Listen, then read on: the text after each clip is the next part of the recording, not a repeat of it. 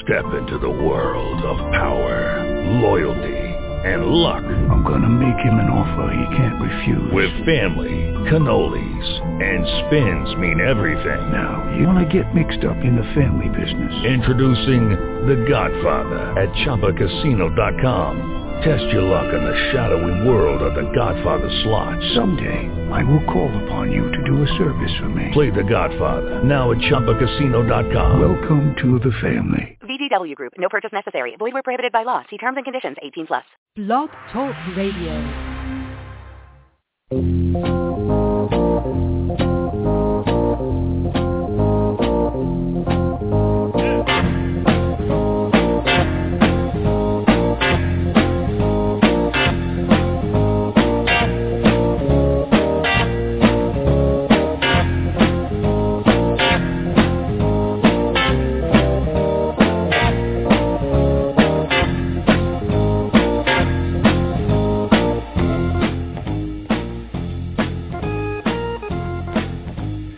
From Studio 111 via Radio Saigon and simulcast across the country via Blog Talk Radio and later on theflow360.com. This is Fanatic Radio, America's premier sports music show. I'm your host, Mike Gardner. Joins me as always my partner in crime, the notorious Ben Florence, who will be joining me just shortly. Special little lengthy edition show here on Fanatic Radio as we have Hall of Fame basketball coach Gary Williams on later to talk about his Hall of Fame experience and a little information and some fun tidbits you didn't know about Coach Williams. Also, Rich Peters, uh, our very own Ian Lutz, did some uh, investigative journalism for his show Inside Track. And I'll have a little snippet from our track correspondent, Ian Lutz. We'll talk some World Cup, some college baseball as Vanderbilt won, some knockout stage, and a little fun fact that you do not know that both David Aldridge and myself currently share. But we begin today with the NBA draft and all the festivities that went on last night. If you were a follower of Fanatic Radio, you would have noticed that Flo and I did a 30-minute draft preview. Let's talk some b-balls. And so now the draft was official last night with Andrew Wiggins, as Flo called it, uh, the first round draft pick. And if you go to BFlow 360, you can take a look at his first round grades. Wiggins for the Cleveland Cavaliers, second Canadian to be first round overall, number one overall. He'll join Kyrie Irving and company, Anderson Varejao, among others, with uh, Dave Blatt, new head coach from Maccabi Tel Aviv, in the Euro League as B-Flow joins us now. Your thoughts on the draft? You were right with the number one pick. Heck, you were, you were right with a lot of these picks. And according to your uh, first round grades, a lot of A's, not a, a very lenient, not a very strict grader, Professor Flo.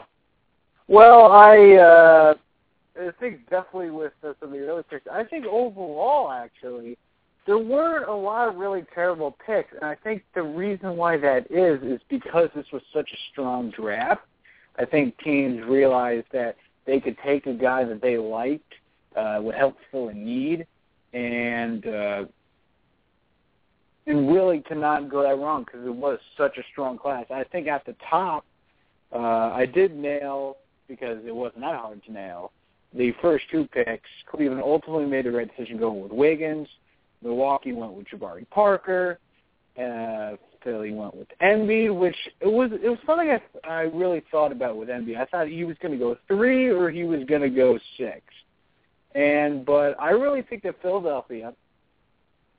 What I like that they're doing, and I'm actually working on my team grades right now.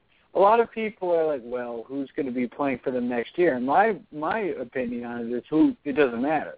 They're not playing for next year. They're playing to their what they're trying to do, and what I really like. Sam Hinkie's a very smart guy. He comes from the Daryl Morey system, and then Daryl Morey shares a city with a franchise called the Houston Astros that did what they did is that they completely burned the house to the ground, got a lot of picks, and tried to build it up. And now they're looking at was actually there's a really cool story in Sports Illustrated about it saying that they're going to be the 2017 World Series champion.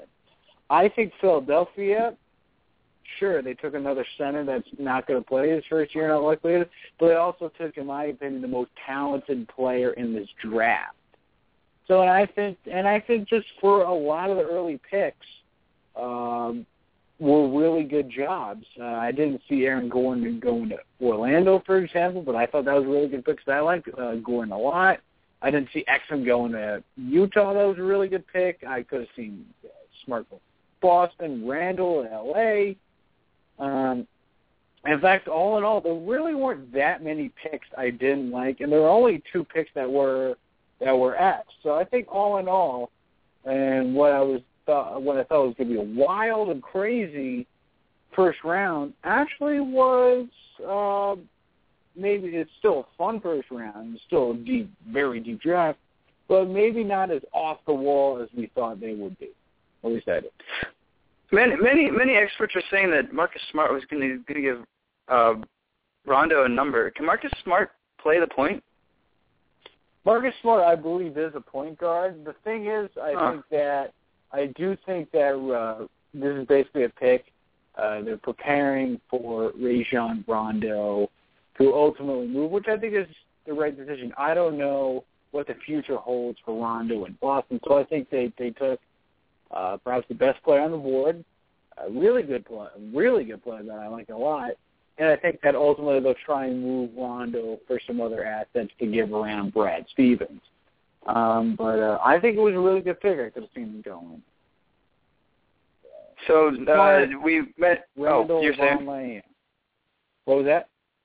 You're you're saying Oh yeah, I'm just saying. You know, I, there were a few guys I thought Boston maybe could have gone with there, and I think they made a pretty good call in taking uh, Marcus Smart. We mentioned you mentioned uh, in our draft preview that the Hornets could be the team to get the big name or some good key additions. They took uh, D League D League's own PJ Hairston, and they picked up some height as well. Noah Vonleh from Indiana. You happy with your Hornet selections for uh, his Airness Michael Jordan?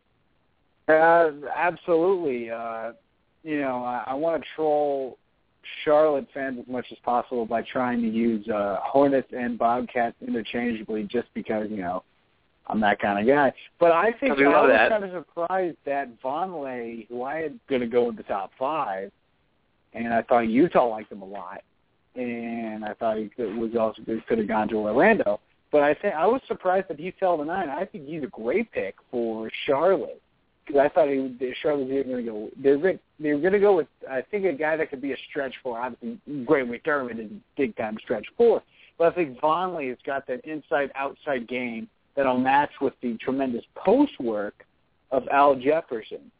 The Hairston pick is interesting. He was kicked off school for UNC for the bad connections he had, and all that. We know the character concerns. Now he's going back to North Carolina, of course, to Florida State, and maybe we could be overthinking this, but those concerns may could still be in, in play after his uh, after he eventually went to your Texas Legends.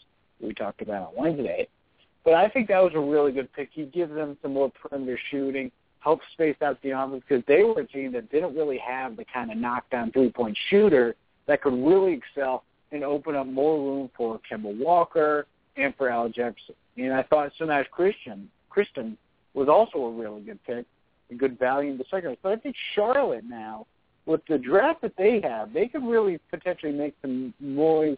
They move into that top five of the Eastern Conference. I think they do really good work.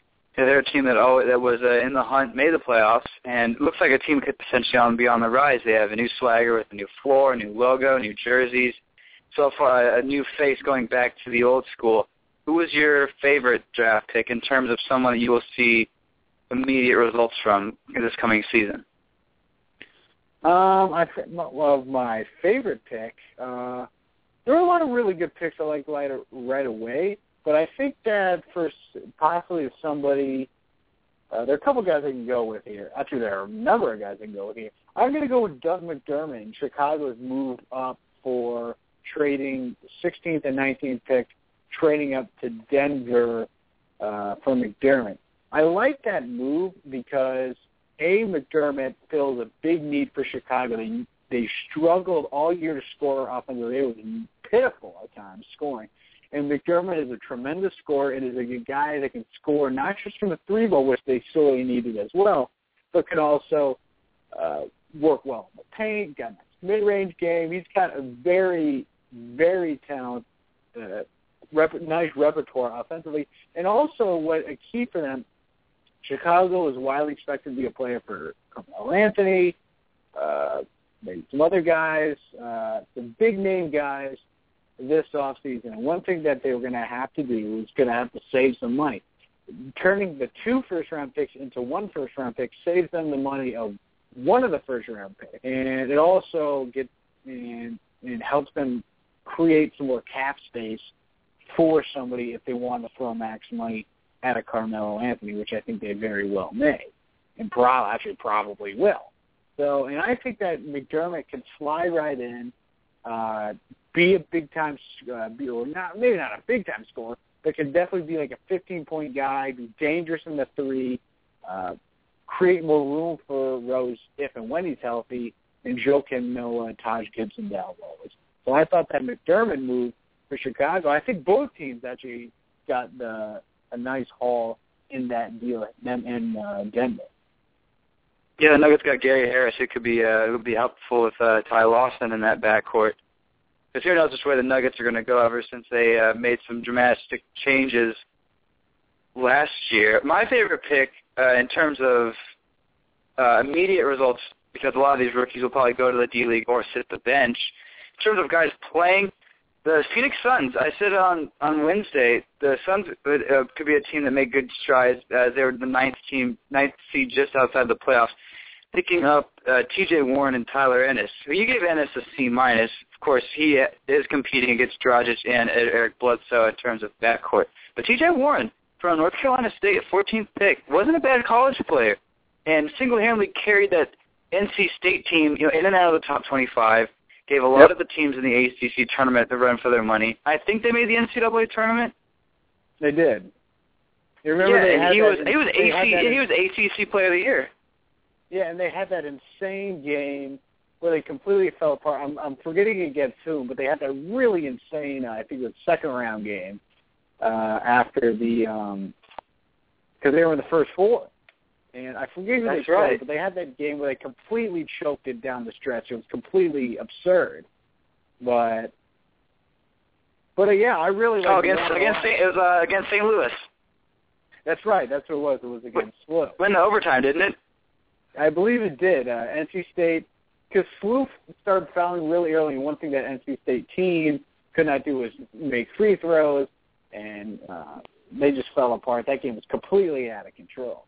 So, so T- T.J. Warren is a guy I like a lot. I think he went a little early. I think uh, 14, a lottery pick, maybe a little early for him. But I think he they needed a guy who can score a little on the wing, a little more. And while Warren is not a great shooter, he really has kind of an old school, old fashioned kind of game. Get to the basket, score down low. He has a number of ways of scoring. It may not be pretty, but it, you know it works. He's not a great defender, but he works really hard on that end and both ends. And I think that was a very nice selection. You brought up Tyler Ennis, and the reason why I didn't love that pick is that I thought that if if Phoenix, I think they would have been better taking a guy like a Gary Harris and play a little two guard, give him more options in the backcourt than I think Ennis does because Ennis backup point. Uh, I think he'll probably be a backup. He may be able to start. Not a great shooter. Uh, he is a uh, he is a very good player, and I do like him. I didn't think that was a great fit for Phoenix. Maybe a C minus was a little a little rough of a grade, but I didn't. I did not. I did not love that uh, that second first round, second of three first round picks for Phoenix in the uh, Syracuse guy. Yeah, and uh, no D's apparently on on Flo's report card. Two F's though, which I thought was hilarious. Of um, the guy from Stanford, Josh Huestis, with the uh, Oklahoma City Thunder, which I agreed had no idea why they they need another forward, or it wasn't even that good on a pretty bad Stanford team. And my personal there, Well, Stanford was a Bruno. Caboclo. Oh yeah, come Yeah, did. We're a tournament team, but in terms of overall team, they were one. They sort of Yeah. were on the uh, the magic the magic slipper rule, where they just were a wave of momentum. And then Yeah. Bruno uh, Caboclo, the uh, he's a seven two guy, right, from Brazil. No, I don't think he's seven two. He's he's uh, he's more of like uh, Fran Fraschilla. Oh no, that's the guy. That's the guy from Spain. The guy. There's apparently there's a guy from Spain that the, the uh, wouldn't let him Yeah. into the uh, the draft. He's standing outside for like 30 minutes. Yeah, um, I, I think I know you're talking. I think you're talking about Nurkic, but I Mhm. could be wrong. But the Caboclo that picked floored everybody because I looked at a lot of mock drafts, two round mock drafts. Pretty much none of them had him going drafted at all. Now maybe that was they overlooked him because nobody knew anything about this kid. The only guy that knew something about him was your boy, the great Frank Fraschilla, who of course was is always on the scale with the international guys. He described Caboclo maybe as a Brazilian, really raw, but maybe like a third Kevin Durant. And it and the great line from him was that he is two years away from being two years away, which I thought was completely great. It was a it was an awful pick for Toronto. That was one of the worst picks the last several years because he was a guy. I really think I don't. I think very well they could have had him with their second round pick at 37 or whatever their second round pick was, or 39. Uh, I thought that, that was a terrible pick. Now Masai Ujiri, when he's not saying F Brooklyn, actually no, well he is saying because that was hilarious. He's a really good personnel guy. So maybe he knows something every nobody else knows. But I thought that was an awful pick. And the Huestis, the Huestis pick, I thought that was awful too because Oklahoma they want they were going to want a guy play the wing and be a defensive guy. That's all Huestis can do is be a defensive guy. He's not a great shooter. Uh, Jay Bilas, Jay Bilas likes him, thinks he can play, thinks he can be kind of like a Bruce Bowen kind of guy. But if you want a defensive wing, there were a lot better guys you could take than him. You could have taken KJ McDaniels out of uh, Clemson, tremendous defensive player. You wanted a wing guy, you could have taken Cleanthony Early. You should have gone around there as well. Huestis was a guy probably mid to late second round. They took him around early. So I mean, maybe it's not an awful pick. Maybe they know what he's doing, but I think it's just way too way too early for a guy like him. But beyond that, and Caboclo, which was completely absurd. I I didn't really I didn't really hate any picks in this draft. Usually, you get a lot more head scratchers than we had yet uh, last night. But all in all, I think the teams largely did not do dreadful jobs, and I guess that can be celebrated. Yeah, we can. Uh, especially the the Isaiah Austin moment was uh, was legendary last night because the That one thing awesome. I was saying, you never see Stern do something like that. Absolutely, I think that that was that was really. I didn't know he was going to be at the draft because that was just he was. He, here's a guy, probably going to be a second round pick. You know, solid player at Baylor, um, coming to the draft, and just to have you know to have this condition to where he's not going to be able, he wouldn't be able to play, uh, or else he'd be a risk of death. Um, this um, condition that he had. And I thought that I didn't know that he was going to be at the draft, which even that in and of itself, J- uh, Adam Silver inviting him, that in and of itself was re- is really cool. But to do the whole thing, the NBA drafting him, that whole thing was really one of the coolest and definitely one of the most memorable things I've seen at an NBA draft in years. And the great Bruce Feldman, now Fox Sports college football writer, said it's not that often that you see commissioners uh, getting applauded, which he was applauded last night. Usually we get David Stern, he comes up, he's, he's getting booed, and he just loves it. He's Yep. got the grin and all that. And then you have Silver, but now he's going to be a guy that we're we're almost giving standing ovations to. That whole thing I thought was so cool and so well done by the league and the commissioner. And it really was, and I definitely think it was a really cool thing to do for Isaiah Austin. Here's a guy whose dreams are completely dashed because of um, something out of his control. And I think the way that that House Silver pulled, this is the way we can at least fulfill part of his dream. I thought that was a really, really classy and awesome move by the NBA. I I, I think that was I think it was tremendous, tremendous on all lines. Yep, definitely, uh, definitely melts the heart and makes us all think about something larger in life other than Andrew Wiggins' disgusting-looking suit. But moving forward it. with it, Really, The mariachi yeah, suit. not? I look like he should be performing at like Cantina Laredo. Kind of funky. Yeah. So moving forward, tying to the NBA, a lot of these draft picks were uh, were made to uh, overhaul franchises. Some were to adding pieces. We noticed Julius Randle with the Los Angeles Lakers. Kobe Bryant will return. Doug McDermott, your boy, going to the Bulls, enhancing their uh, front court slash back court.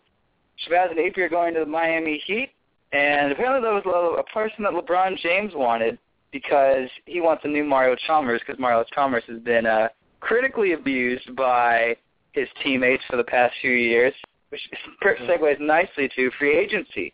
As we both agreed on this show that LeBron James will not leave the Heat, although he did opt out of his contract, so did Carmelo Anthony. But after listening to what Pat Riley had to say in his press conference, he's trying so hard to keep the big three together.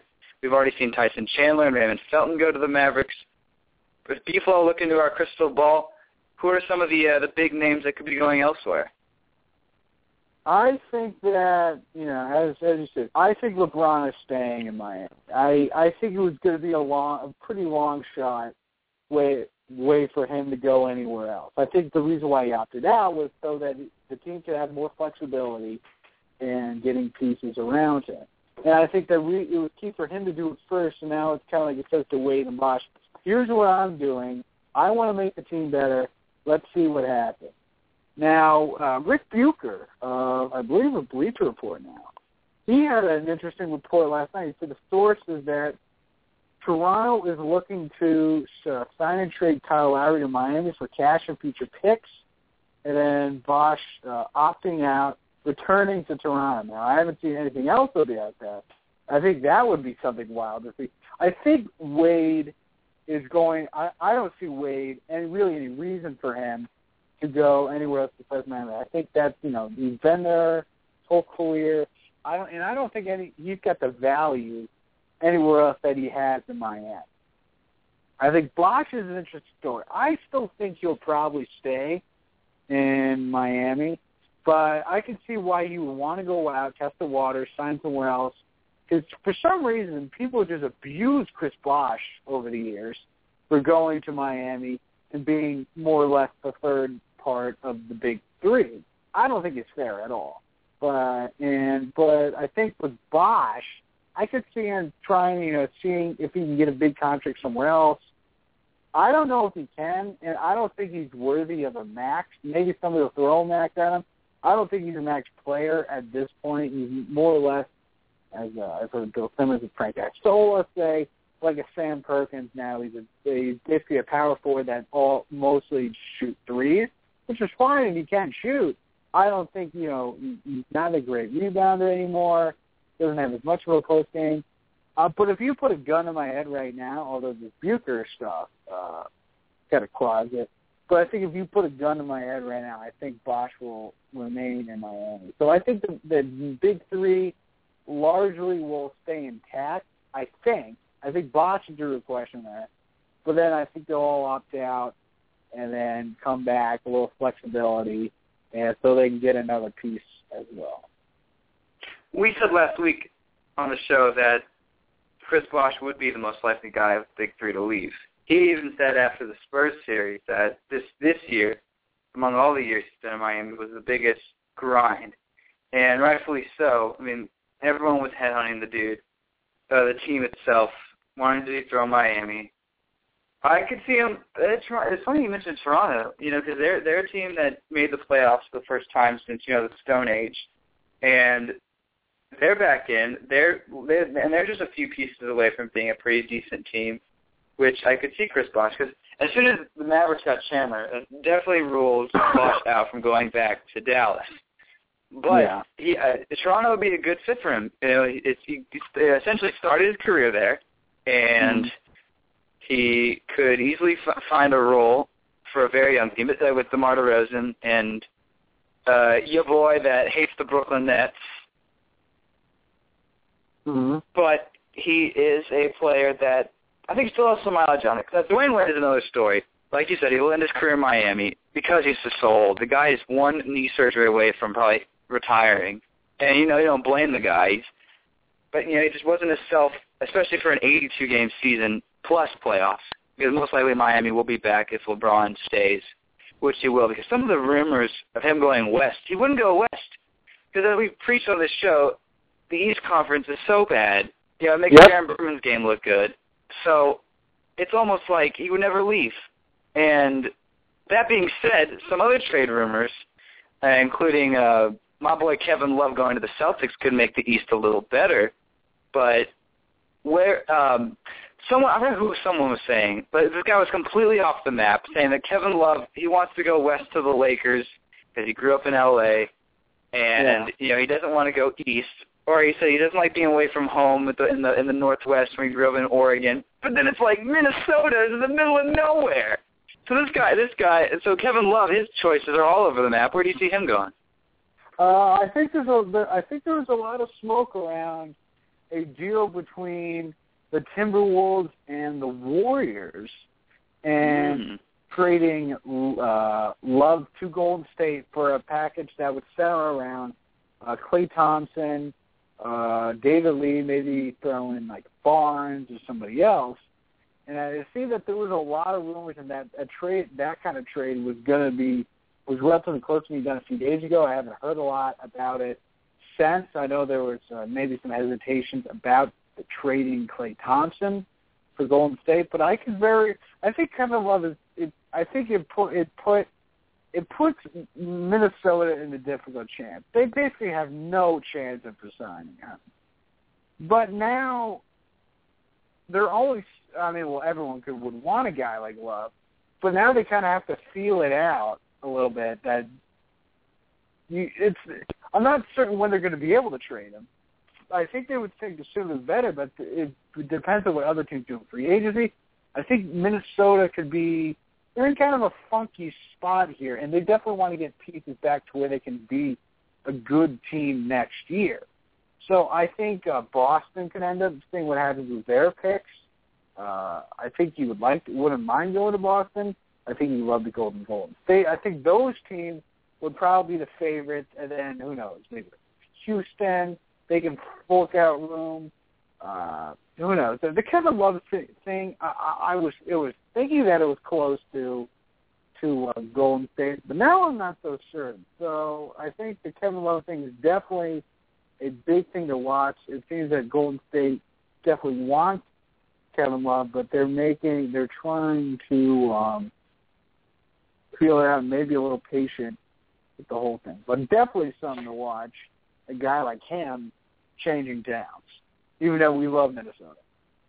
Yeah, yeah. Andre Iguodala told Sirius XM Thursday that he thinks the Warriors should not trade uh, Klay Thompson. Strangely enough, only a year difference between those two. I didn't realize Kevin Love is only as, as young as he is, 25 years old. Thompson's 24. You trade Klay Thompson away, you lose everything you pretty much just built your franchise around of Steph Curry, Klay Thompson. You know, the, the dominant lights out shooting backcourt.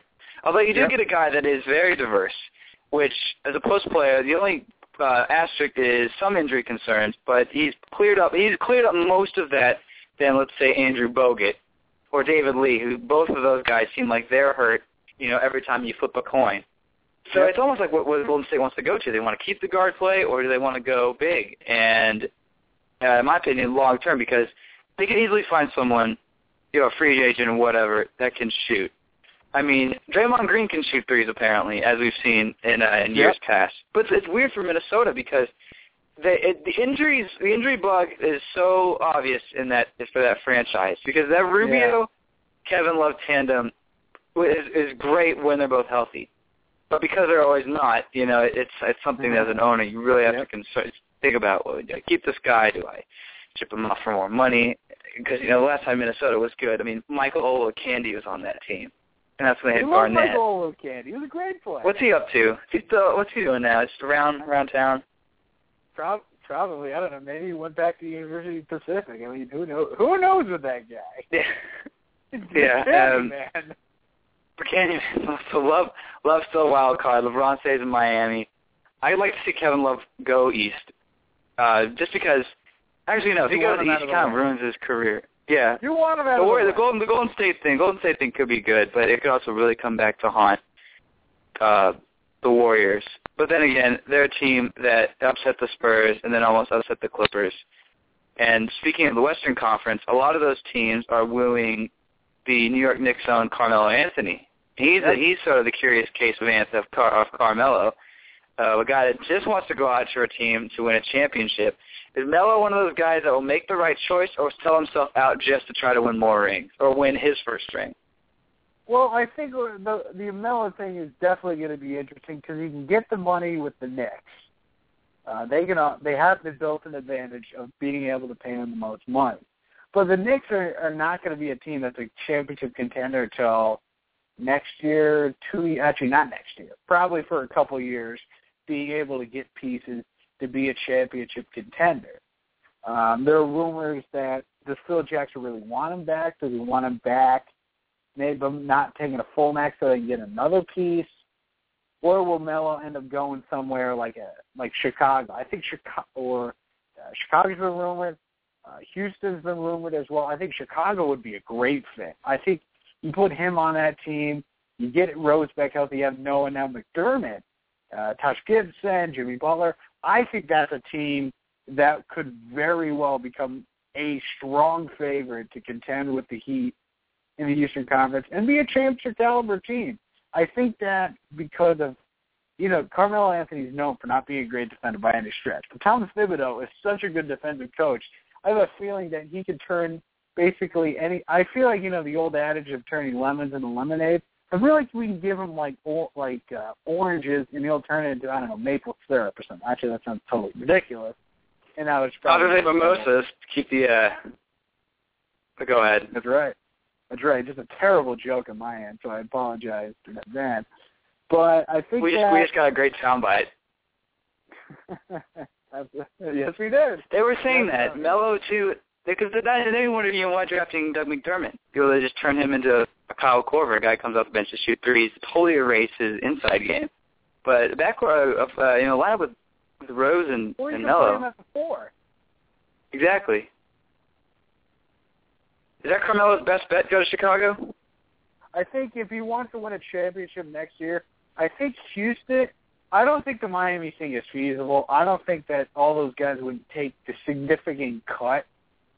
I think oh, unless like something like a Chris Bosh league. If Bosh leaves, and then if LeBron and Wade both decide to take a nice cut, then maybe they can get Carmelo. But I don't think Carmelo's going to Miami. Uh, I think Houston. I think is interesting if they want to play him as like, as like a stretch four. But I also think that he and Harden would be a mess of a mix on the wing. I think really the top two contenders, in my opinion, my humble opinion, not Mm. a but I think it's either he goes to Chicago or goes back to the Knicks. I think that those are probably his two best options, probably the two best fits. But again, does he want to win right now? Is he willing to wait? Does he want the money? Work under uh, their Fisher Phil Jackson? It's really uh, it's re- the Carmelo thing is very interesting. I hope to have a, uh, a blog post coming out of it soon, uh, ideally this weekend. But I think that the Carmelo Anthony is definitely something, of course, to watch. But I I could really see this uh, him going to Chicago. I think that would be a good fit, and I think that'd be a fun match. Yes, and a lot of people would uh, would love to see him sort of try to play under a good coach. Because other than I think the last guy, last great coach he played with that actually actually listened and paid attention was George Karl. Obviously, the New York thing was a fiasco because they can never find a guy that was willing to discipline him. Tom Thibodeau, coach of the year, he has the credentials and he has a good team and he has his all-star point guard coming back. Hopefully. Yeah. So we'll send it to co- well, we'll send it to commercial break with a Fanatic Radio two-part exclusive. As the long wait is over, as now Hall Yeah. of Fame basketball coach Gary Williams joins us on Fanatic Radio. It's a two-part series. The first half will be sort of a little tidbit information of um, Coach Williams from humble beginnings, and then next week we'll go a little more in depth of what Maryland's destiny is in the Big Ten. But Coach Williams, how does it feel going to the Hall of Fame? It's the, the highest honor you can get. As a, it hasn't sunk in yet, but because it's worldwide now. There's European coaches, there's European players, uh, great women's coaches. Uh, Immaculata College was inducted in, is going to be inducted August 7th also. They won four straight what would be now the women's NCAA championships. Back then, the, the women weren't in the NCAAs before Title IX. And for them to go in is is a great thing for, you know, that part of basketball. So you're competing against a lot of different things. It's not just basketball here. So it means a great deal uh, to me because, you know, it's 44 years of work. You know, that that's, and it's not me saying, you know, I really did a good job. That, that's other people judging what we did, and I really appreciate it. What happens when someone gets the call for the Hall of Fame? They called me um, about six weeks, and they, they six weeks before they say you're nominated for the Naismith Hall of Fame. All they said was you'll hear on April 4th uh, between 12 and 3 p.m. and we'll call you then. You don't know, you know, okay, who do I call? Who can I lobby here to try to help me here? And you don't know anybody. You don't. They do a great job. Unlike the Baseball Hall of Fame, they do a great job of keeping the committee that votes a secret. There's 24 voters. You need 18 votes to get into the Hall of Fame. So it's April 4th. I'm, they're saying they're going to call between 12 and 3. I got my phone right here. About 10:30 in the morning. I've got like eight cups of coffee. Phone rings at 12:01. Now there was, I think there was like how many people nominated? 12, maybe something like that. And so I think six were voted in. So my phone rings at 12:01. So naturally, you think they're going to tell the people who didn't make it first. You know, and so 12:01, my phone rings. So I didn't want to pick it up. Pick it up. I said hello, and the guy on the other end, he's head of the of Fame, he said you were in. He didn't BS around, you know. Told me right away. So that was it. It was amazing. I was a mess that whole day. You know, it was really hard, but it was great. How did your career begin, Coach? Uh, one, many of the fans are wondering how does someone go from such humble beginnings, like you took like coaching in New Jersey, to making it all the way to an ACC powerhouse like Maryland? Well, before when I started in high, I was lucky to get a job. It was just the peak of the Vietnam War. They were taking uh, 45,000 to 50,000 men per month into the draft, and you were in Vietnam six months later. I came out in '68. Lyndon Johnson had just really escalated the, the whole thing with the Vietnam War. So I got a job at Woodrow Wilson in Camden. I don't know if any of you are from New Jersey or have been to Camden, but not a lot of people visit Camden. Um, it's a pretty place. But at the same time, it was a job and it was coaching. It was a junior varsity coaching job. And I felt very fortunate to get the job. And I found out after I took the job that because of the area, I was given a draft deferment, which means I didn't have to go to the draft, possibly go to Vietnam. So I appreciated that. So I was there one year. The head coach left. I got the head coaching job. We won the state championship. So that gave me some confidence that I could coach. And, you know, when I came to American U, I remember coming down. I was an assistant at Boston College in 77. And I was invited down to interview. I interviewed, went home, and my wife asked me how to go. I said, it was great. She said, well, what kind of place do you play in? I never saw the gym. You know why? Because there was no gym. We used to play our games in Fort Myer, across the Potomac. Uh, we used to have to pack up vans, towels, water jugs, all those things, take them over, set up the gym, and then we could worry about playing the game. So it was it was great because I was the Division One head coach. Uh, I was relatively young. I think I was 32, getting a head coaching job, so I didn't care. But I just did whatever I had to do to become a head coach at that point in American U. And the thing that taught me to get there, I had to be an assistant coach at Lafayette College in Pennsylvania for six years. But to get that job, I had to become the head soccer coach because they never had a full-time assistant basketball coach. So to get paid, I had to take the soccer job because that the money was that was the money in the budget. And I hated soccer. No offense to anybody who plays soccer, but back then, you're, you're talking 1971, soccer wasn't anything near what it is now. And so I had to do that. But what I learned from that, sometimes you have to do something to get to where you want to get that you don't like to do. In other words, the last thing I wanted to do was coach soccer. But I saw that as the only way, looking back now, that's the only way I got into college coaching because I agreed to coach the damn soccer team. So I said, all right, I'll do it as long as I can be an assistant basketball coach. So sometimes you have to do stuff like that, you know, where you, it's not a direct path all the time. You've got to go here to get to there sometimes. He's Caleb Williams, Hall of Fame men's basketball coach, former Maryland and American University and Boston College head coach here on Fanatic Radio. How different was it coaching an American considering what it is now to what it was back then? The, um, the school paper was there every game. They, they were good. Uh, we had the Washington Star, which was in business then. They would usually staff the games, right? Not not the road games, just just the home games. The Washington Post, uh, we had a great in a guy named Mike Trillin was the sports editor, the night sports editor of the Washington Post. So I would always call him after games, he'd sneak us into the first page, you know, at the bottom of the first page if we had a good win or whatever. And so he was an American U grad. He was former sports information director there, so he, he did a lot of really good things for us. So the Post was there. Um, that, that was about it on a consistent basis. If we were good, and channel, back then there was no cable. I don't think it was before ESPN, believe it or not. You'd get Channel 9, Channel 4. George Michael, famous uh, at Channel 4 for a long time. Uh, he, he would make an effort to get somebody to our games. Always appreciated that mm-hmm. with him. But that was about it. And it's like anything else. If you're good, you're you're in a town that's a pro town. This is a little different coaching situation than say Syracuse, Kansas, places like that in basketball.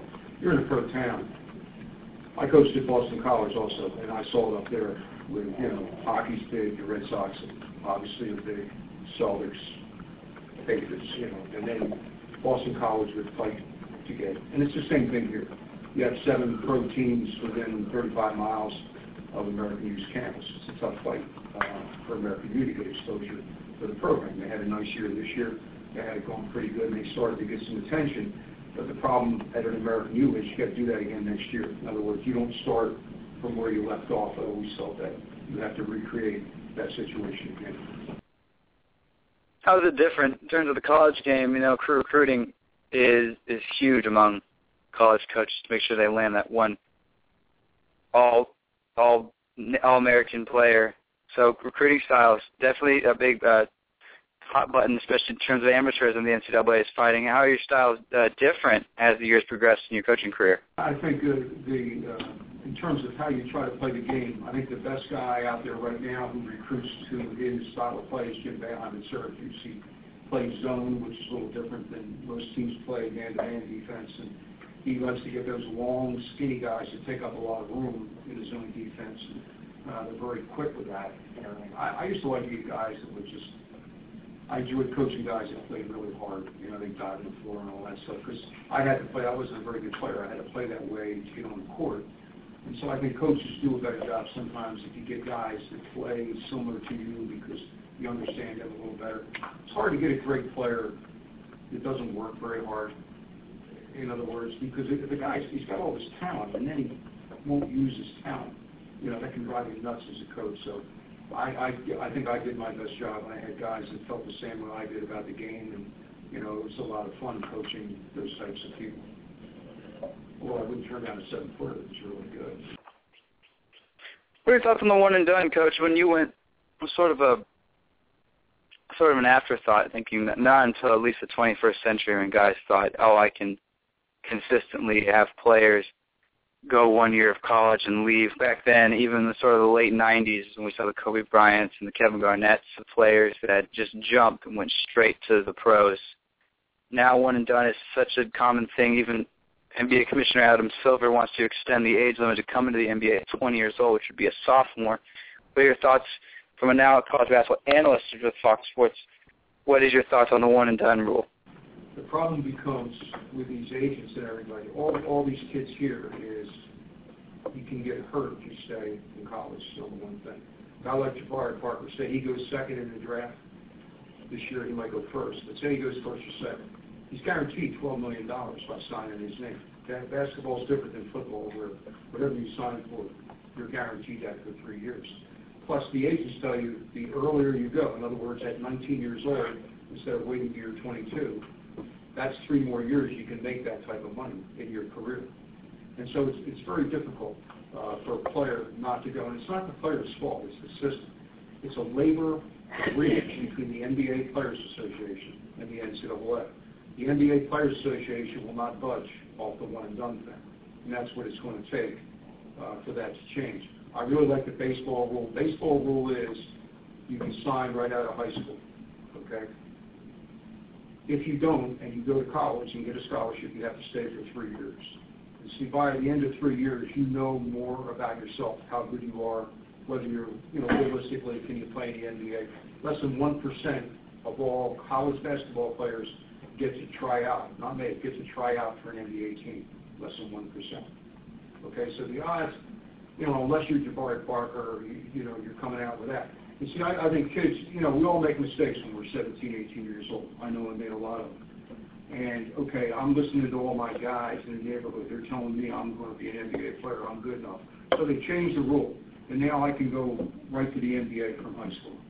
Okay, I'm Jabari Parker. I go. I find out I'm not good enough. If the NCAA was smart, they would allow those kids maybe sit out a semester, sit out a year, even if you sign with an agent, to come back, get their education, play basketball, but have to stay for three years if they do come back. It, you know, they they expect student athletes, and that's the NCAA's term, by the way, student athletes, so they don't have to pay, you know, athletes. They call them student athletes. That's, you know, to, to, to be in that situation is really a lot of pressure on a kid. Like, he, all he hears from the people he grew up with, if he's a good player and he goes to college, and okay, he plays for Kentucky. So everybody expects him to be one and done now. All the AAU coaches, all those people are telling him to be one and done so they can make money off the kid. The shoe companies want him to go in case he becomes a Michael Jordan, a great player. Well, they're going to make a ton of money. So he's got all this pressure to leave. But check, check out on the uh, computer sometime. There's, there's websites that list all the kids that have already declared from, from this year.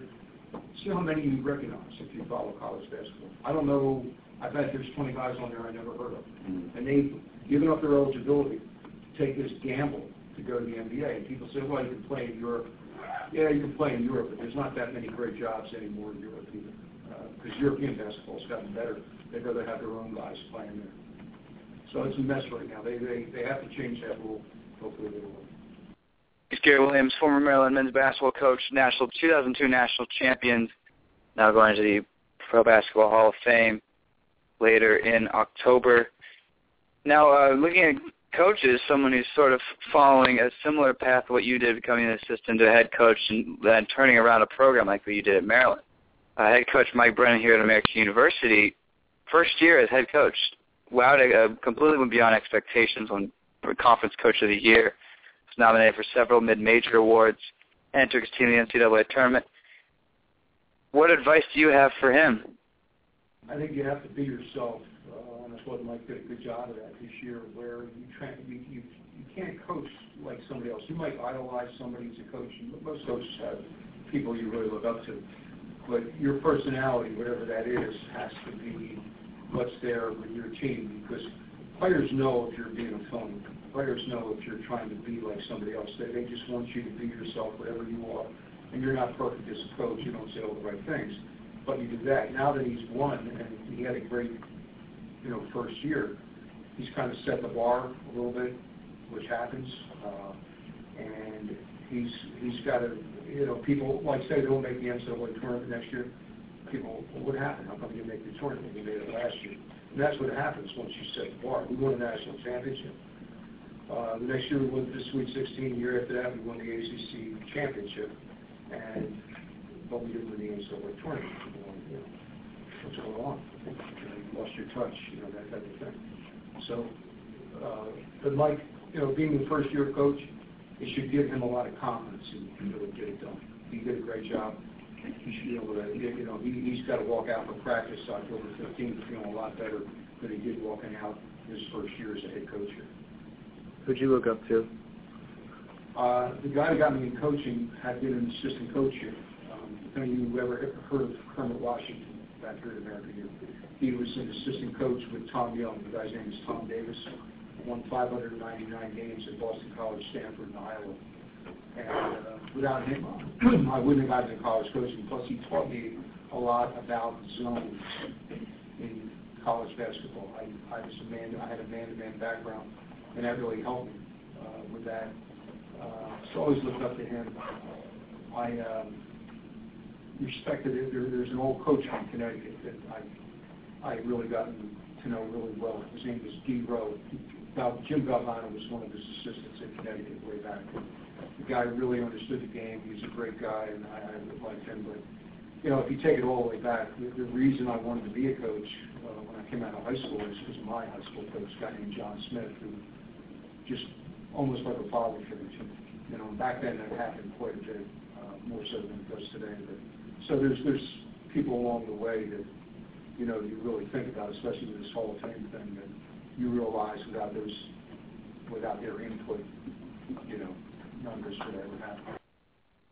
And lastly, when did you know it was time to retire? And you mentioning uh, finding all these people you like to thank, writing your speeches and everything for the Hall of Fame. When did you know it was time to uh, to retire and leave the game of basketball?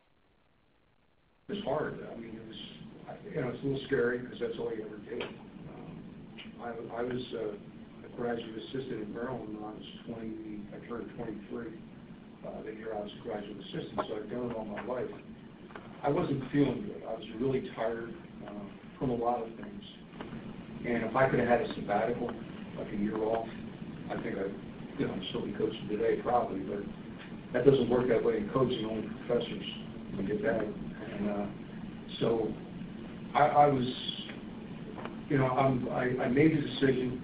I'm glad it worked out. I, I thought after a while that uh, it's not going to be any Hall of Fame because I didn't have as many wins as some coaches, so I thought I might have hurt myself. Not that. So I never coached for that. I never coached to get into the Hall of Fame or anything. So I kind of, you know, I would have been disappointed if I didn't make the Hall of Fame. So what? You know, I did what I wanted to do my whole working career. And I was 67. It wasn't like I was it in the 50s or when I was 50 years old or something. I mean, I had coached a long time, and most people, you know, retire around that age anyway. And it's, it's a very tough job, especially the way I coached. I mean, I I tried to give it everything I had, and uh, I coached an aggressive style, which you know took a lot out of me. So I was really tired. I, I think that's the biggest reason uh, uh, I retired when I did. But you know, you never know. You can't look back. I mean, I miss I miss practice. I miss the when the referee throws the ball up to start the game. I miss that. But I certainly don't miss the day leading up to uh, when the game started. That was that was the hardest thing especially for the nine o'clock games. You know, we wake up like seven thirty and okay, what do we do now? Mm-hmm. We to learn. So probably live longer. I hope. so. Gary Williams, former Maryland basketball coach, 2002 national champion, now going to the Hall. That was part one of our part two series. You can check out the rest of his interview and his thoughts on uh, his time at Maryland basketball when he coached uh, the franchise, Steve Francis and Naismith winner Joe Smith, the greatest two names in basketball. Joe Smith, who I, I think Williams was like, I think he's still in the league. So a lot of wild cards with that. Uh, join us, uh, make sure to tune in next Fanatic Radio to listen to the second part of that interview as we'll kick it to break where we when we return, D-Flow and I will break down the knockout stage of the 2014 World Cup as the United States miraculously advanced. We will make everyone eat humble pie that doubted the United States for going to the round of 16. And Rich Peters of Boston University is joined with our track correspondent, the notorious Ian Lutz, uh, an exclusive interview courtesy to our new affiliate, Inside Track hosted by the man himself. But stay with us. You're listening to Fanatic Radio on blogtalkradio.com. It's Fanatic Radio. Even with the way they're playing, we could go undefeated. It's the reason you wake up on game day and put on your team's colors. Fanatic Radio on Blog Talk Radio are the height of just too muchery.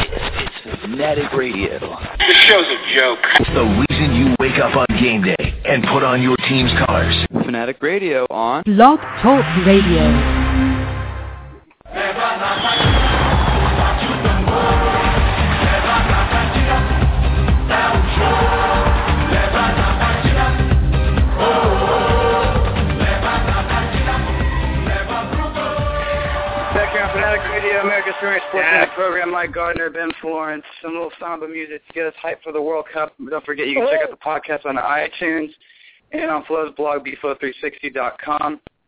where you can listen to the exclusive Fanatic Radio Part 1 of Hall of Fame coach Gary Williams' interview on how he was once a soccer coach. Bet nobody knew that except us. He used to coach uh, Lafayette in good old Easton, PA. So some little soccer segue as is a wonderful time where the World Cup is still going on. And it's a great time to be an American soccer fan because they have advanced to the round of 16 for the second consecutive World Cup. The first time ever they've done that.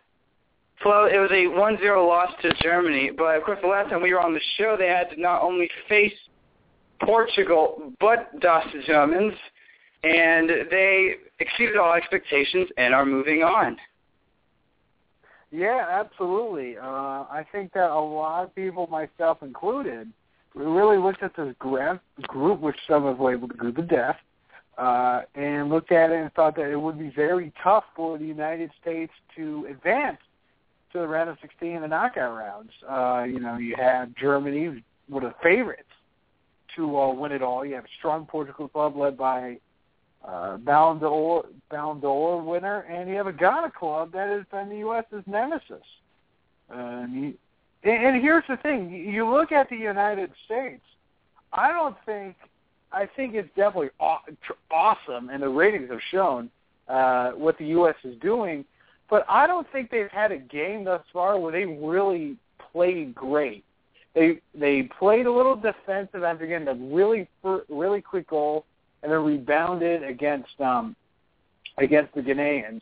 Against Portugal, they had that they uh, played a very sound game, but had the heartbreaking goal at the end. And against Germany, they looked a little lost early uh, amidst the slop, the absolute slop.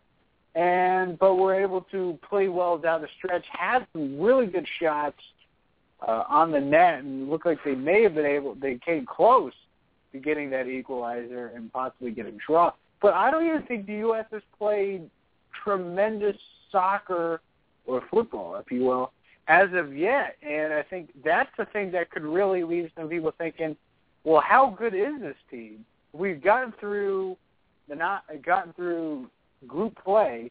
What can we do now? We now play the. um I looked this up yesterday. We've got the Belgians. Yeah, we got the Belgians, uh, a chic team that a lot of people thought would be kind of a sleeper to do some damage. But in Belgium had a, a, a pretty soft group, but even then they didn't look amazing. So I think the U.S. can uh, push the action a little bit next uh, Tuesday, I believe, against the Belgians.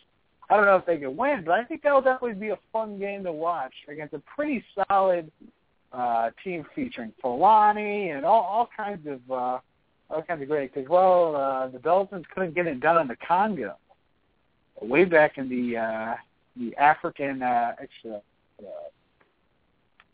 uh, colonization period. But maybe they can get a little bit get it done uh, down in uh, in uh, Brazil.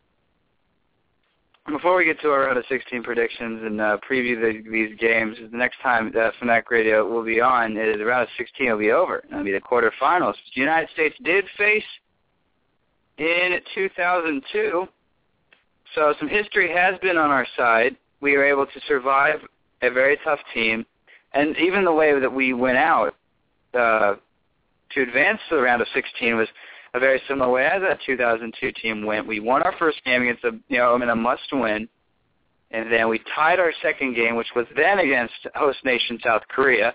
But for us, our second game was a, a tie, almost a win against Portugal, and then we ended up losing our last game because of goal differential because of our good friends in the group yep. we were able to advance.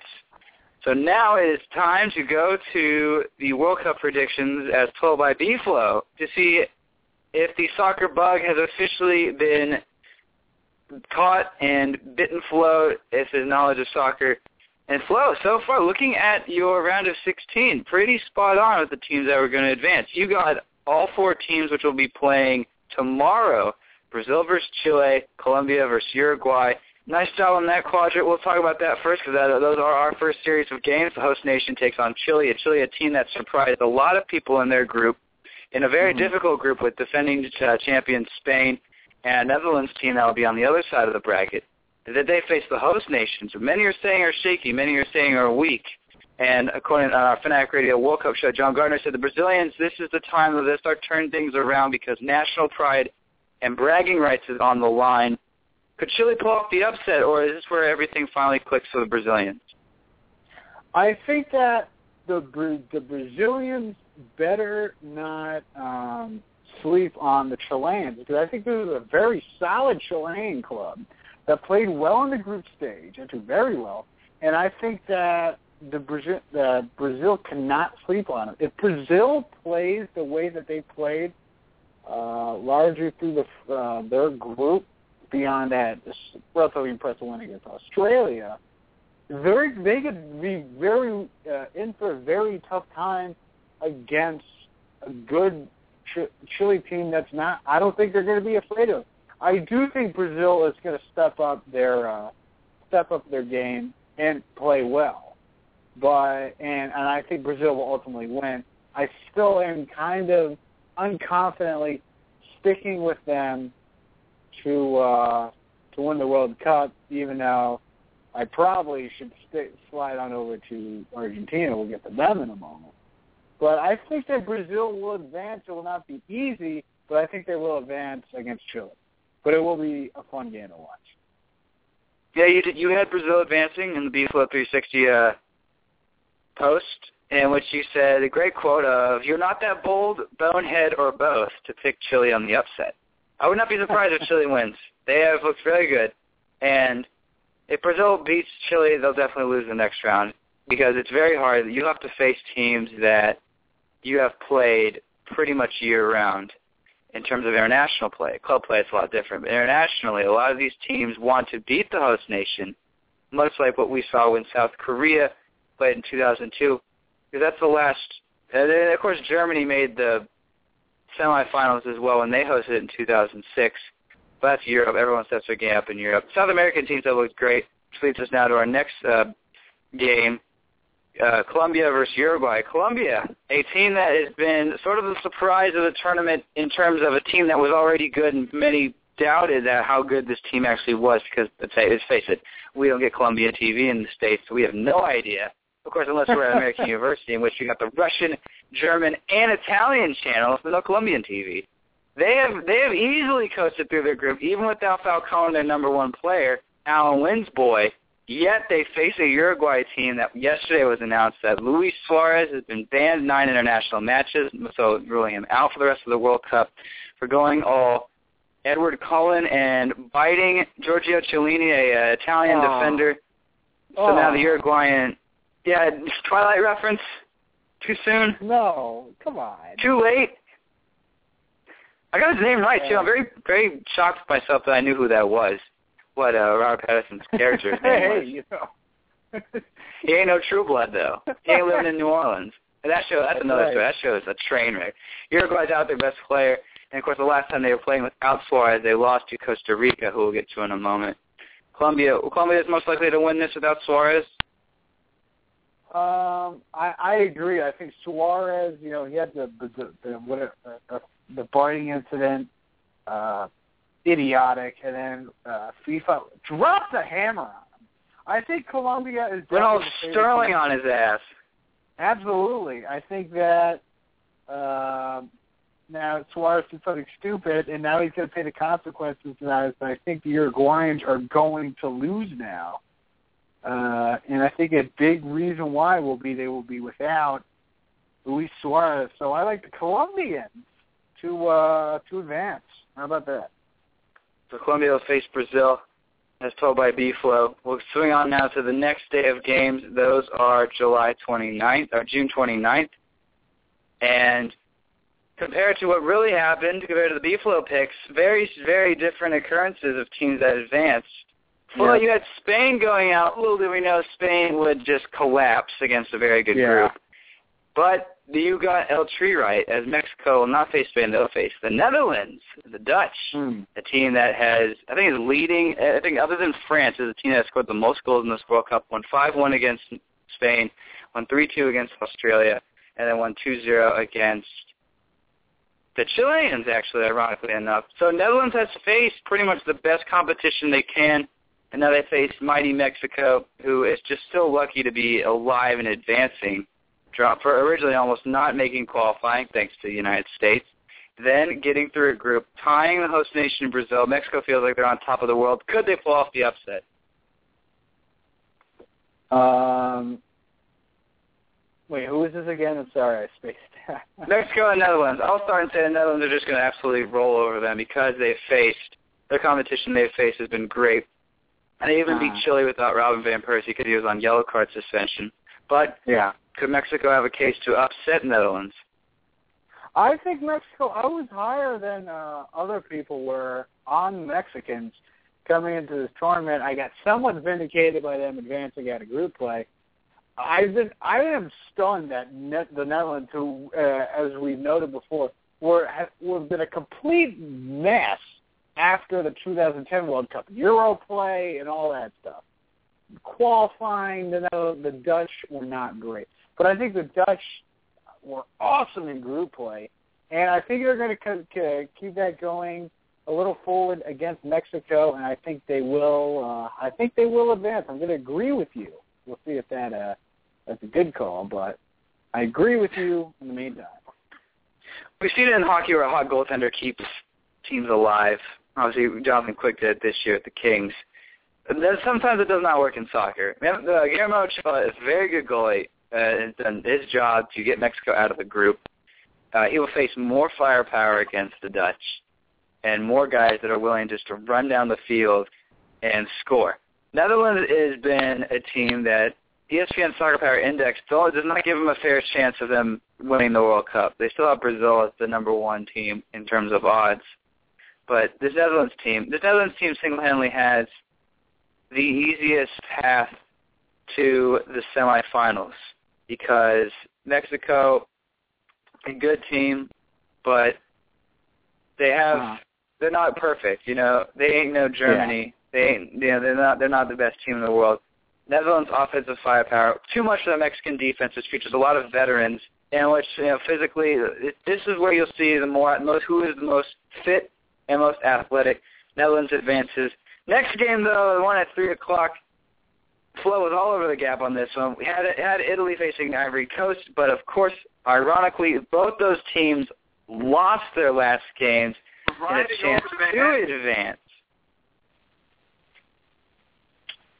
Um, but but now the game is Costa Rica, the darlings of the tournament, against the Greeks. You know, it's the team I would never guess.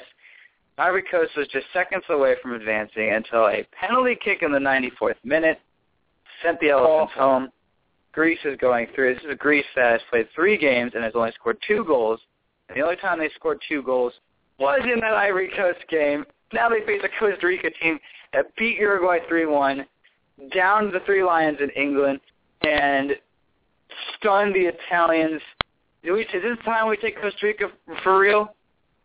Uh, I I think we definitely have to after they really just were so impressive group play. I think I think you can make a case that Greece is been one of the is and you know that they only scored two goals and they only advanced against the the Trey Elephant by that absolutely atrocious, just disgraceful penalty call well, there was no contact on the fly. I mean, oh, I know, right? The guy just ran into him. Yeah, the what? The guy just yeah, the, the guy's fault. He's stupid. And just ran into the guy. Yeah, but that that was yeah, that was such a soft. In my opinion, that was such a soft penalty. But then they they executed the penalty kick so late in the game. I feel awful for uh, the Cote d'Ivoire but I really think Costa Rica is going to win that game because, again, Greece, very defensive-minded club. They've struggled to score goals thus far, and I think that uh, I think that Costa Rica, uh, as we've noted, has been so impressive. I think is ultimately gonna gonna advance out of here and could be could be dangerous going forward. Greece did not face a, a team has has not faced a team like this before. You know, Ivory Coast is physical and athletic. Not it's not necessarily dirty, but clearly more talent in that group. Uh, they face, I mean, they did face Colombia and got the doors blown off of them. But in all fairness, Colombia is was is a great team, as we noted just about two minutes ago. And then Greece, they're a team that has slid by and managed to tie and keep games close. The question is if they can do that for 90 minutes. I think they, they'll take this team. I think they, I think they can take this Costa Rica team to penalties, which is immediately what they're thinking. They're going to play for the tie. Yep. And of course, on the flip side, you have a very fast team, a team with a lot of speedy guys up front, and a team that loves to counter. Will the Greeks allow Costa Rica to do that, though? I say it could be a full long 90 minutes because we have seen many defensive-minded teams get the better edge we saw Iran almost pull off one of the shocks of the tournament by tying Argentina before Messi scored that fantastic goal from outside yep. the box, but yet they almost pulled it off.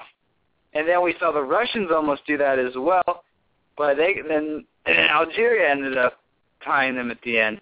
So defense works in strange ways in soccer, especially when it's it's your sole thing. I can see this game going to penalties, but I think Costa Rica is a little more ambitious because of how well they've been playing in the tournament, considering they won the group. That's the only reason why the, the Greeks could even sneak this one is, is Costa Rica is such on such a high for coming out of their group that they don't take a, a, a medium mild European team for seriousness, but Costa Rica could easily advance. Next is uh, June 30th, the last day of the month. France against Nigeria is that first game. Flo did have the French. Ironically, I did not in my picks, thinking that this French oh. team was too unorganized, too out of oh, control had no had no leadership whatsoever. I was proven wrong, as they are one of the top scoring teams in the tournament. Blew the doors off a group that had Ecuador, Switzerland, and laughable Honduras. Karim Benzema looks like a hero, and they have multiple guys that could easily come in and attack and score. They'll face a Nigeria team that uh, almost refused to train because of monetary reasons, in which we'll get to that story, which is a very funny story in just a moment. France plays Nigeria. Story. France plays Nigeria. They're too good to uh, to even give Nigeria the time of day, right? Uh, uh, yeah, I'm gonna have to agree with you. You know, I was somebody that was high on the French. Uh, they had a, uh, a new co- a new good coach, I think, and I thought that this team, after the fiasco that was 2010, I think this team had too much talent that it, it would I would have been surprised if they ultimately were not able to get out of the, the group stage. And a lot of people did not think they could for some reason. I was high on the French, so I can just take my metaphorical victory lap right.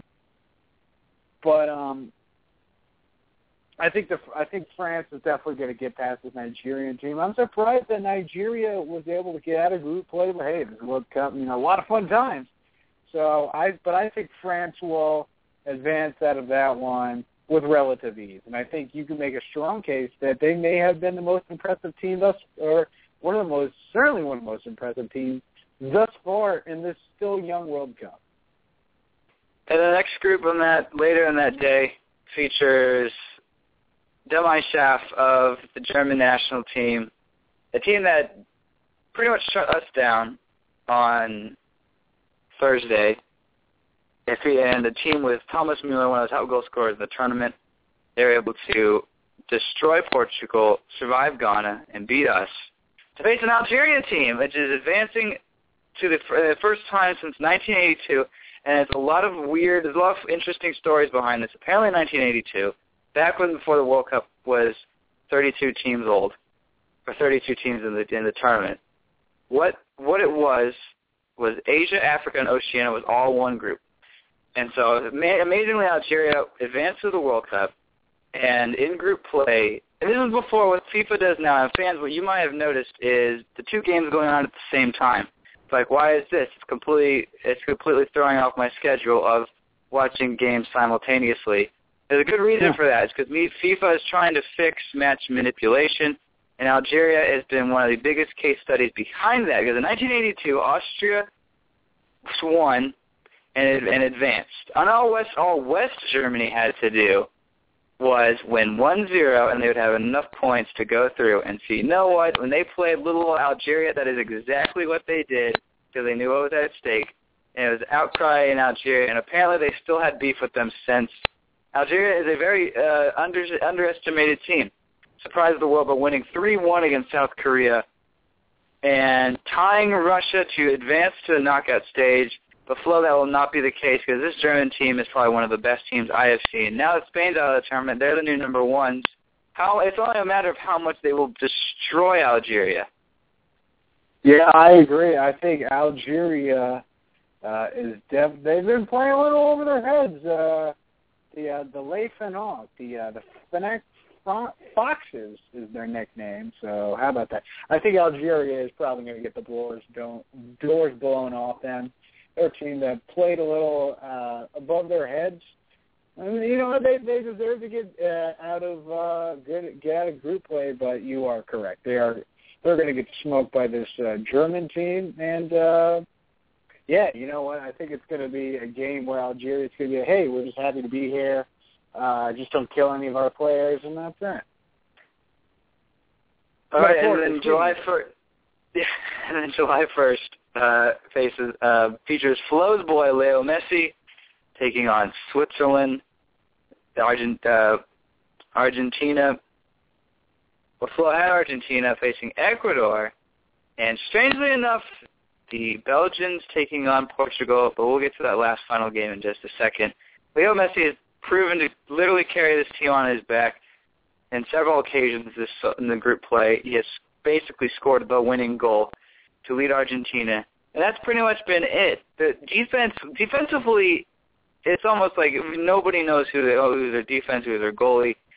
Switzerland, though, is a team. Even though they got killed by France, they are managed. They managed to weather the storm against an Ecuador team to win in their very first World Cup match, and then they dropped three on the Hondurans. So they have faced a similar opponent like Argentina, but is Messi just that good to lead Argentina to the quarterfinals? Uh, I think he is. I think this is uh, Lionel Messi's time he was my pick to be the uh, the, uh, the the the MVP, if you will, of this tournament, get the Golden Boot award. Uh, I think this is is trying to solidify himself as the greatest player in the history of the game, and I think that this Mm. is definitely a prime opportunity to where now, if you look at who they have to run through, uh, I think they're going to beat Switzerland. Switzerland's a good team. They're better than I thought they were after they played literally nobody in qualifying. But if you look at Argentina, you can make a solid case that things are starting to warm up for them to get to Rio and play for the championship. And I think Lionel Messi Ain't nobody is got going time to be for that. And I think Lionel Messi is the guy that will lead him and get to the final and we'll see what happens then. But I like Argentina here. Flo's running the table with Argentina being Switzerland. If Switzerland is, it's almost like the Greece Costa Rica game. If defense pr- prevails, because the Swiss now know what Iran did. All they have to do is just pack the back.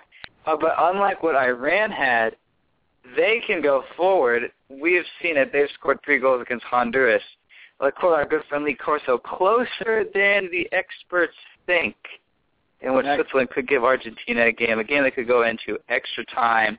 The uh, the uh, as you could say overtime could be a one-one tie, but home field advantage. I don't think Switzerland realizes, and that's things that I think Greece. I don't think they realize how powerful home field advantage is in, in the World Cup, especially with screaming South Americans and Argentinians. Is ironically enough, every game Argentina has played has somehow been within two hours driving distance, and that will be just the case. Argentina has enough. We get to our final game. July 1st at 3 p.m. Central Time, ladies and gentlemen, 4 o'clock Eastern Time.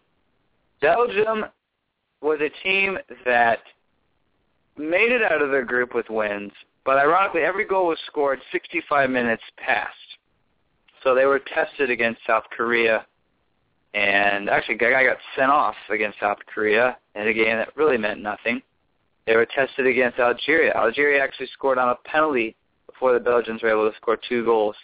And then the Russians were able to almost give Belgium a run for their money. And who of all teams does the Belgians face when they take the field next Tuesday? Our very own USA!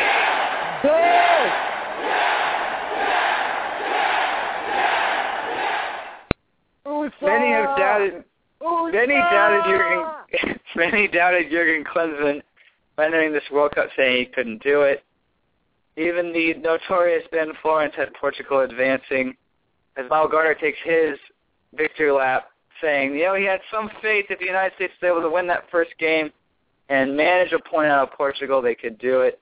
That's a loss to Germany, but a helpful win from Portugal helped the United States through. And as we mentioned, this is the United States team that we haven't even seen play their best soccer yet. United States, though, questionable if Jozy Altidore will return because ever since he has been gone, it seems like the United States has been in a little bit of a rut knowing what they can do offensively. But Belgium is not Germany. The United States has pretty much faced their best opponent in the tournament without going as far as the quarterfinals and the semifinals. It is a time for the Stars and Stripes to shine, or Belgium, as many are saying, the dark horses of the tournament, and the overwhelming red, white, and blue euphoria.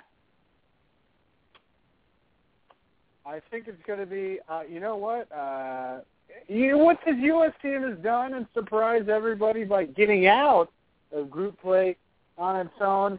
You know what? Why the hell not? I am picking, and I know actually I think I said earlier in the show that Belgium will win this match. But you know what? Screw it. USA, let's go. We're gonna advance, and then we're gonna play Argentina, and then uh, and then that will be that. But uh, I, you know what? I I ain't gonna take the United States here. How about some national pride, eh?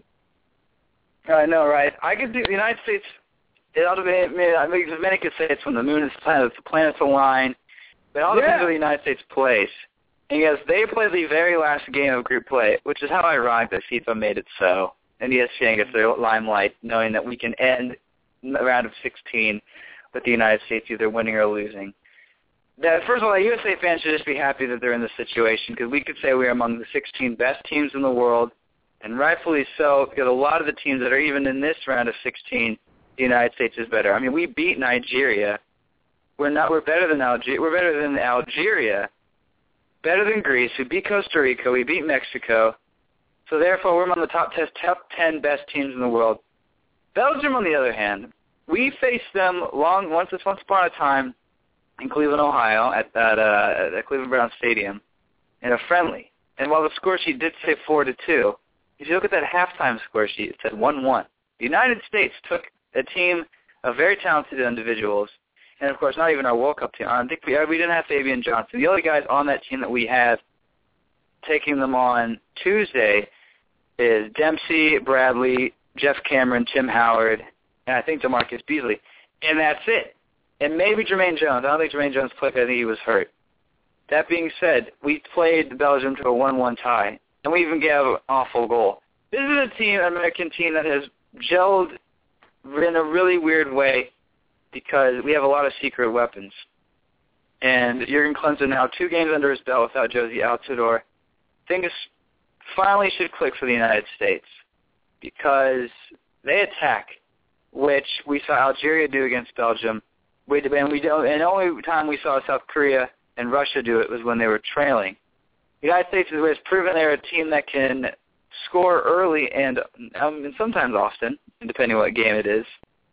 But for USA to win, we need to. We have, first of all, we have to score in the first half. Have to score early, but we have to control the midfield. For some reason, Michael Bradley has played three games and has, pr- has played pretty poorly for World Cup standards.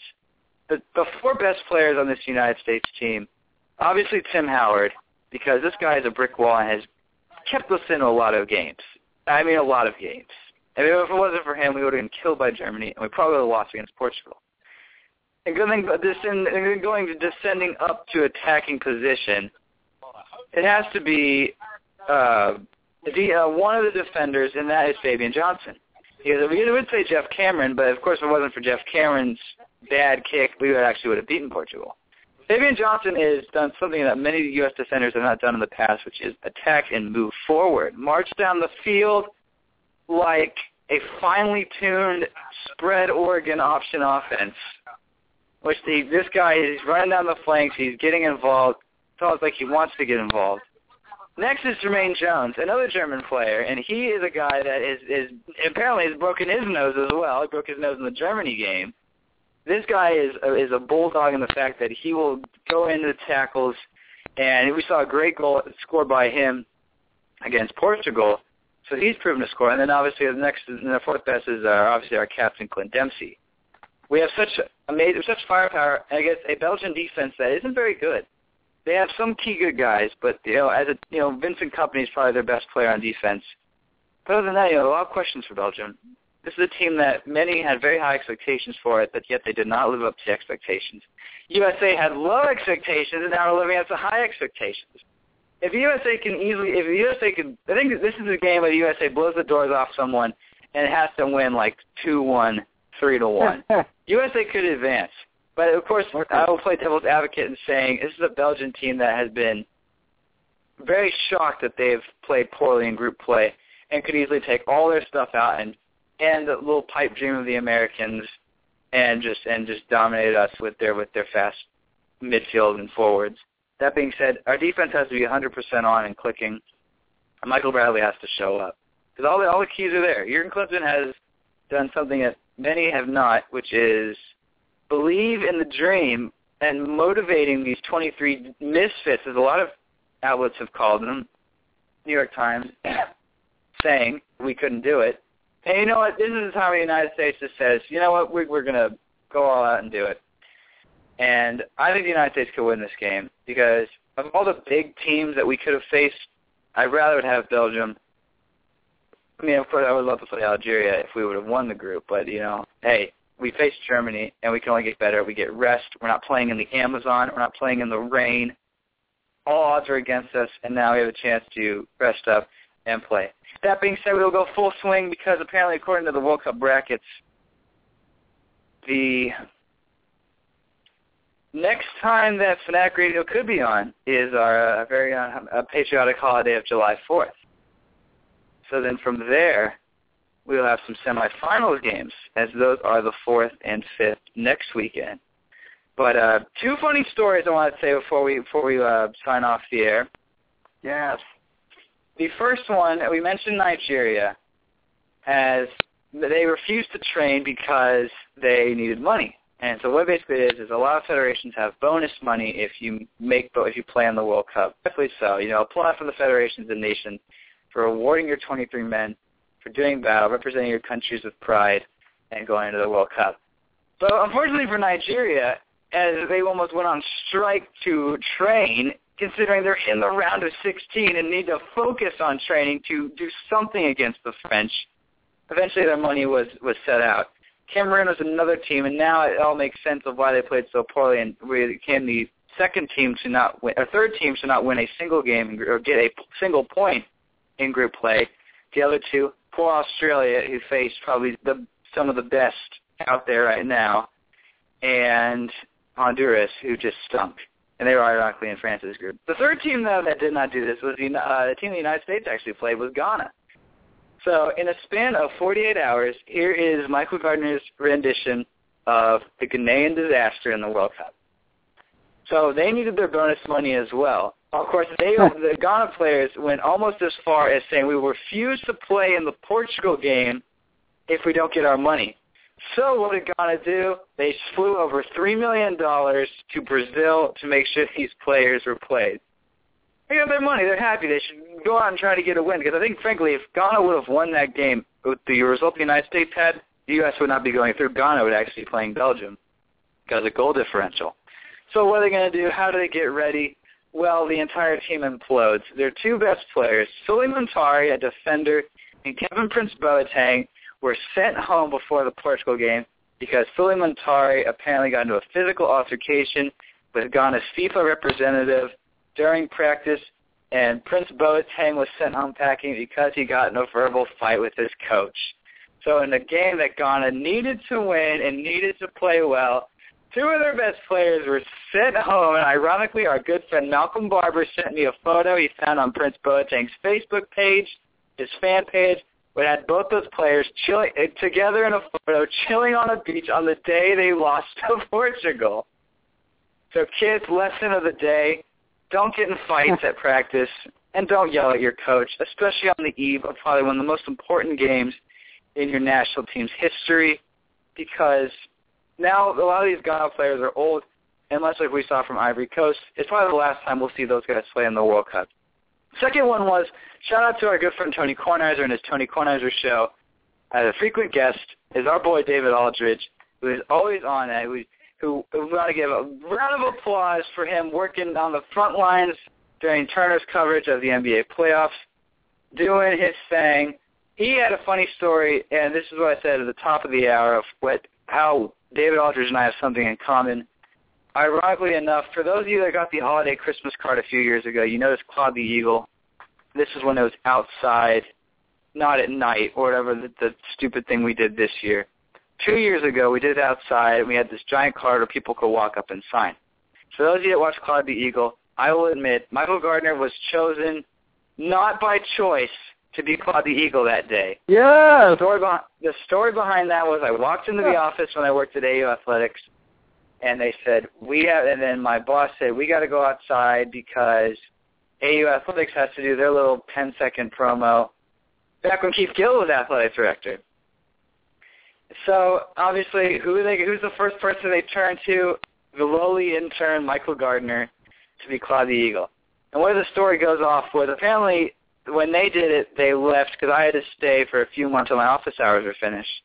The only problem was I was out there for about two and a half hours, and and of course I'm Clawed the Eagle because I can't break character, I can't speak, so I can't tell anyone I need to leave, and of course every time I tried to walk away, people were like, "Oh, we want your picture with you. Can we have the Can we have the mascot in the in the shot with us?" So I was out there for two and a half hours in the freezing cold in a sweaty uniform. I stunk like a dog, and I was never Clawed the Eagle again. And so here's from the Tony Kornheiser show showing how David Aldridge and I are connected via a mascot. Would you do it? Yeah. I have done it, Joe. You did? You, have. have? Mm. As What a were president? you? No, I wasn't a president. I was Uncle Sam in 1984. really? Where Are you for whom? Um, well, this is a very convoluted story, but um, ninth, uh, when I was at American University, the sports information director at American University also was doing working for the United States Olympic Committee. Was doing stuff for them. 'cause- Oh, in L.A. and, well, he was doing stuff here in D.C. because they had events all over the country Yes, because yes, the Olympics were course. going to be in L.A. and That's Yes. right. That's right. So they had all I kinds like to refer to them the Junior Olympics. Right. And junior, Yeah. I have a great junior story about. You he wasn't, did asking that. He wasn't, he wasn't live on TV at the time. no, no, no, that was much later. That was much later. So anyway, I so I was in college, and he said, "You want to make." I don't know what it was, a hundred bucks or something, which when you're in college is drinking Yeah. money, right? Right. So, Yeah. so I said, sure. So I dressed up as Sam the Eagle and went around. I was at the store somewhere. I think it was the Sears on Wisconsin Avenue, as a matter of fact. So I did that for a couple of days. That was fun. But you didn't run around a track. I did not run around a track. So there you go. David Aldridge was Sam the Eagle for the Olympics That at a. Sears. In which basically what they were doing was talking about how Tim Kurkjian dressed up as one of the sausages for the sausage race at the Brewers game. Yeah. And Go. so that is a happy note to end on. And any other final shout outs, Flo? Uh, you know, I'm gonna give a good, a good shout out to one of my great friends, Jeffy, uh, Mike. You know, I'm talking about Mr. Jeff Paul. He's been the, spent the last month in Italy, uh, doing some abroad study abroad, some kind of action. I'm not entirely sure what, but he's coming back to the states this weekend. I will see him next weekend.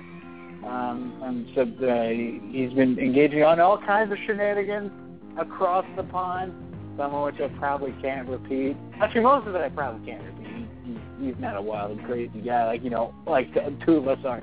But he's back in the states this weekend, so I just want to uh, uh, welcome him back stateside from uh, you know only the greatest radio show in America, Fanatic Radio. I know. So uh, join us next week. There's an executive, decision. Might as well. We have a special Fourth of July episode next Friday. As ironically, it's where the calendar falls. We'll be back on four to five. Gary Williams will join us again for the final concluding part two of his Hall of Fame Maryland coaching uh, special that we have. We actually will get to our correspondent Ian Lutz next week, and also we'll preview the World Cup quarterfinals. Hopefully, the USA can make it. Their game is on Tuesday. But check out the podcast on iTunes, on BFlow360, and, and blogtalkradio.com slash Fanatic Radio. For the notorious Ben Florence, I'm Mike Gardner saying so long. We'll see you next week on 4th of July.